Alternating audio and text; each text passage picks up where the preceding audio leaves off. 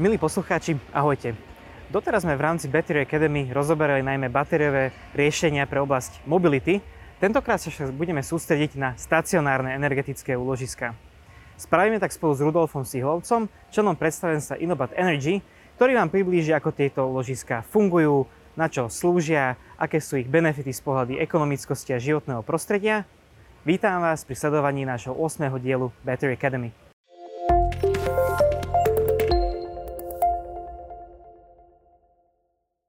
Ahoj Rudo. Ahoj Oto.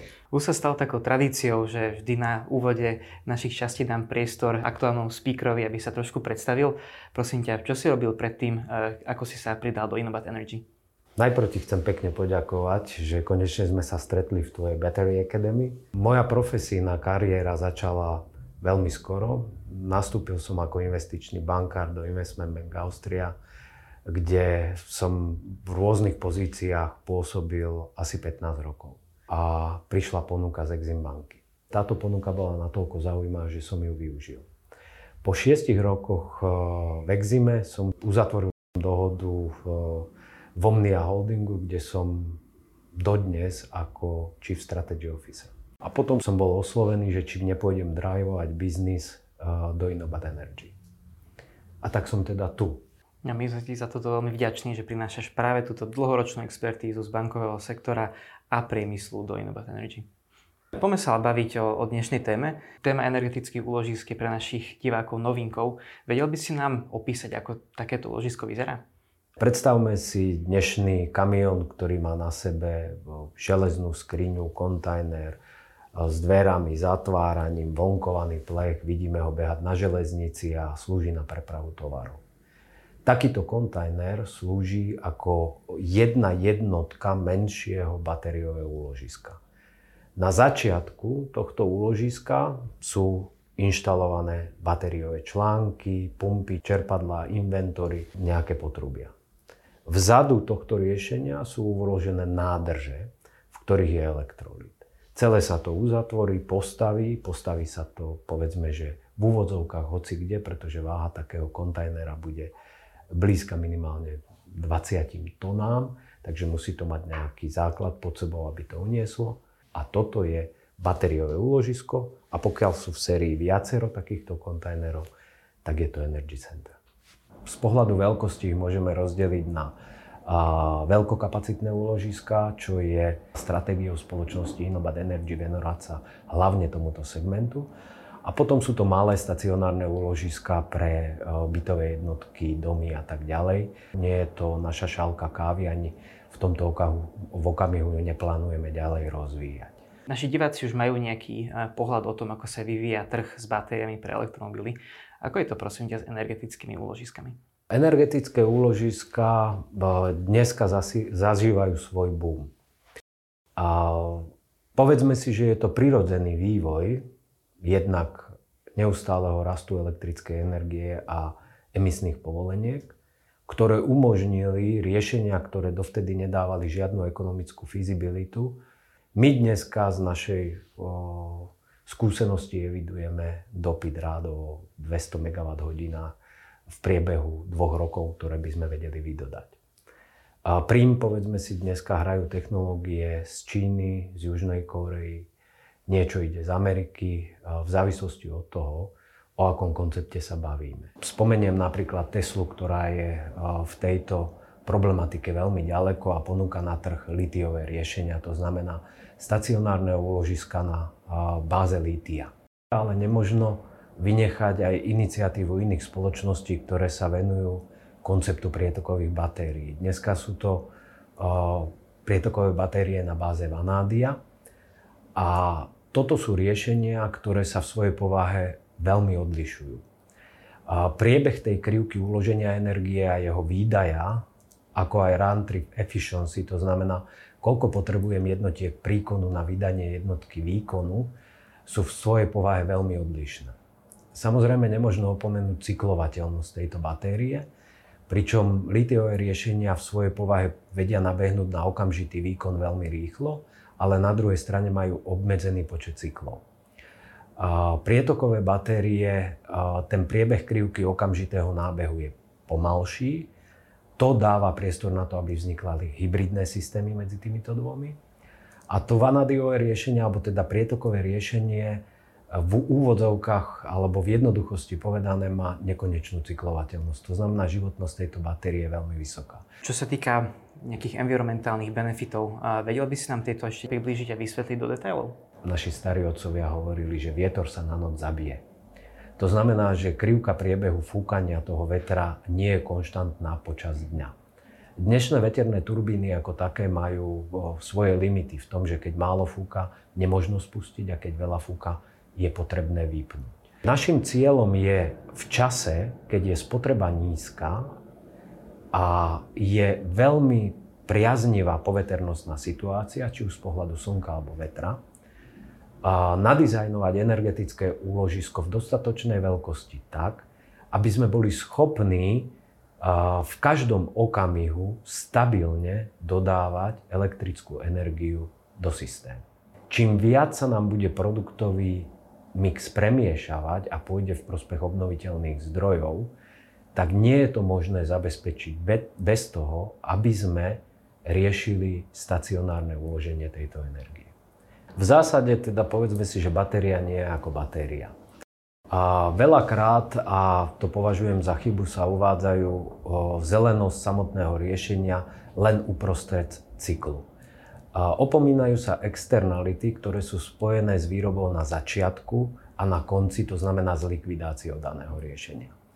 Externality, ktoré pôsobia na prevádzky litiových riešení, Znamená, že na začiatku je ťažba lítia, ktorá teda, povedzme si otvorene, nie je veľmi priateľská k životnému prostrediu. Potom sa dostávame do prevádzkovej fázy tejto batérie, kde teda je limitovaný počet cyklov a životnosť batérie v závislosti od hĺbky vybíjania a nabíjania, to znamená cyklovania tejto batérie. Povedzme, že sa pohybuje od 2000 po 5 v najlepšej konštelácii 10 000 cyklov.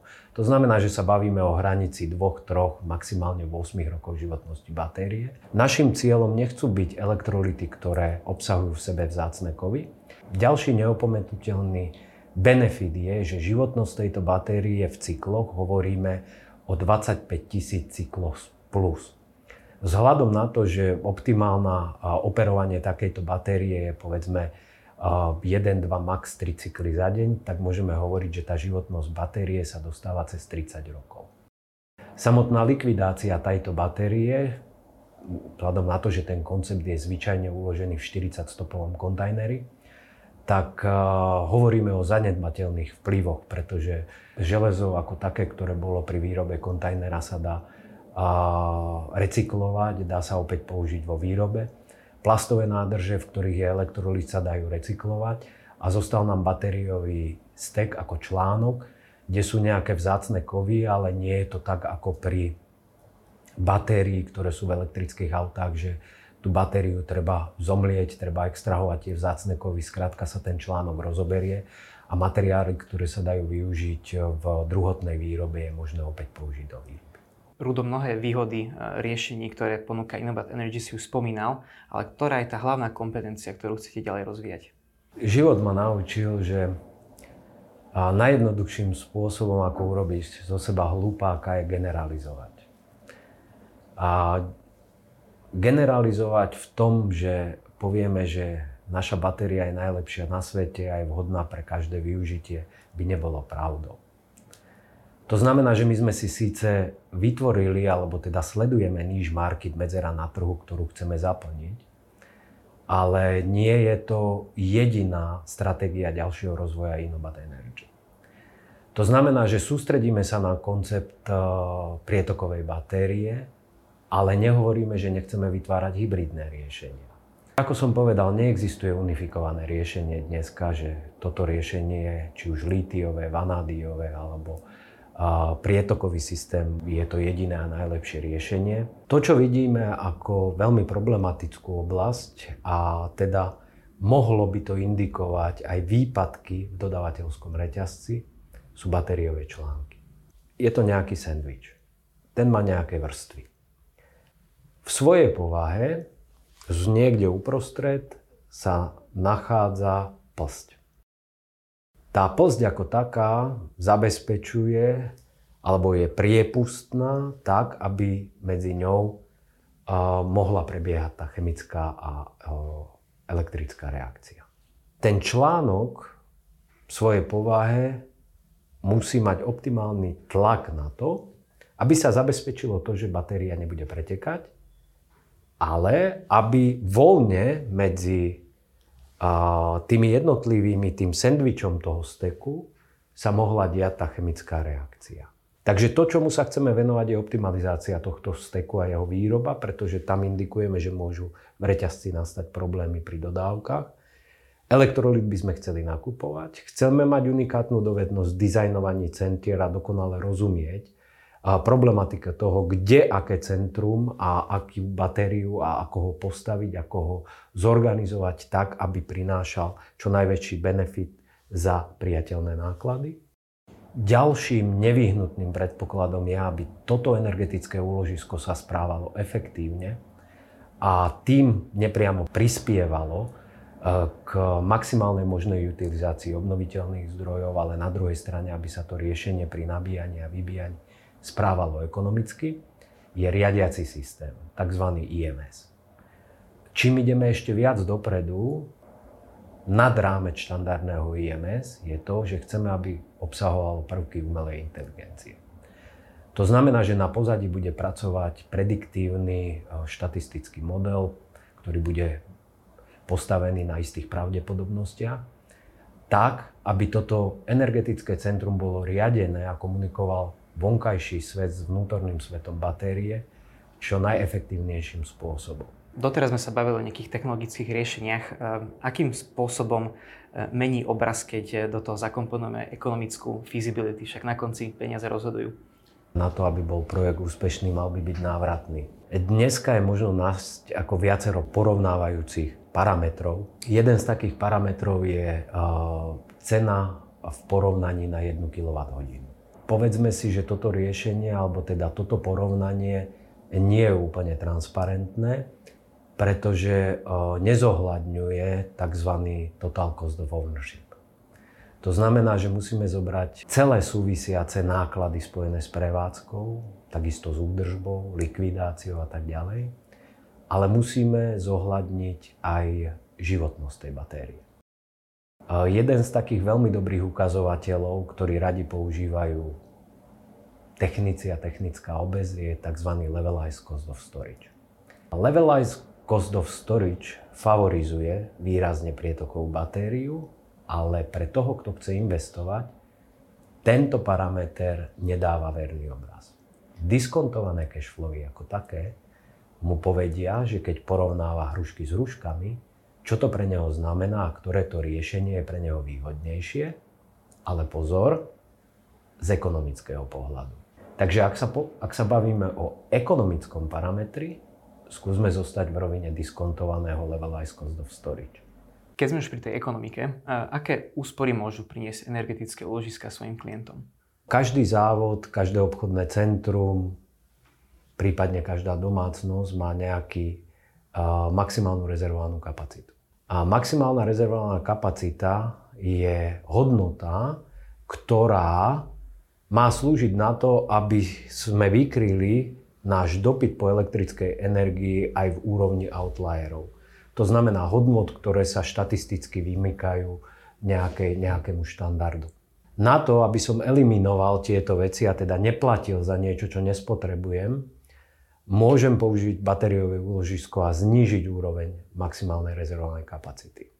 Existuje rozdiel medzi vysokou a nízkou tarifou. To znamená, že dodávka elektrickej energie sa správa tak, že v tých hodinách medzi 6 a 10 večer, kedy výrobné fabriky fungujú, ľudia idú do práce alebo sa vracajú z práce, kde tá spotreba elektrickej energie je vyššia, sa obchoduje za inú hodnotu ako tá energia, kedy sa nepracuje, ľudia spia, tak batériovým úložiskom možno urobiť to, že budem v noci nabíjať batériové úložisko za nízku tarifu, a budem ju vybíjať v čase vysokej tarify a znižím si celkové náklady na elektrickú energiu. Samozrejme potom sú spoločnosti, ktoré sa zaoberajú myšlienkou obchodovania s elektrickou energiou a sú okamihy, keď je trh alebo teda sústava presítená elektrínou a, a získa túto energiu za zápornú hodnotu, nabijajú do batérií a zase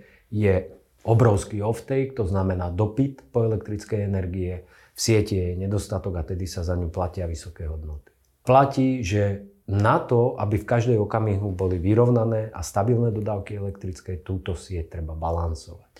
Čiže ďalším motívom, ako prispieva a znižuje náklady, je to, že použijem tieto batériové úložiska spoli nabité alebo vybité, tak aby som vedel reagovať na výkyvy v sieti, či už stiahnutím prebytočnej alebo dodaním zvýšeného počtu.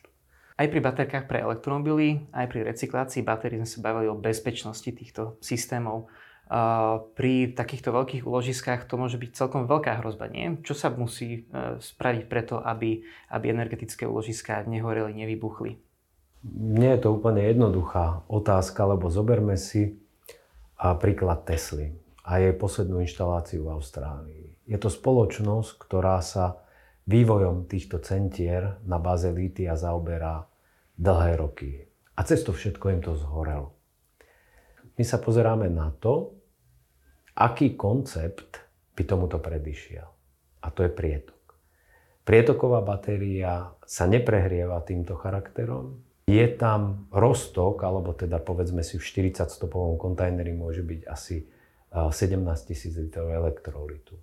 Tieto elektrolity majú veľmi blízke pH, povedzme vínu, Samozrejme, nie je to úplne tak, ako víno nám samozrejme chutí viac, ako keby sme vypili ten elektrolit, ale v zásade, keby prišlo k havárii alebo by sa niečo s batériou stalo, tak ten dopad by bol minimálny. Rudo, ďakujem ti ešte raz veľmi pekne za predstavenie všetkých detailov spojenými s stacionárnymi energetickými úložiskami. Uh, už ti nechám bežať na meetingy, takže držím palce do budúcna. O to ja ďakujem veľmi pekne za pozvanie a bavili sme sa o tom, že to spolu urobíme niekoľkokrát. Robíš to veľmi dobre a držím ti palce. Díky moc. No a mne už nezostáva nič iné, ako vám poďakovať za pozornosť. Už viete, ako fungujú stacionárne energetické úložiska, no a v tej ďalšej, deviatej časti sa budeme baviť o tom, ako sa nabíjajú elektromobily. Takže ak máte záujem o túto veľmi praktickú časť elektromobility, tak nás nezabudajte sledovať aj o mesiac. Vidíme sa. Dovidenia.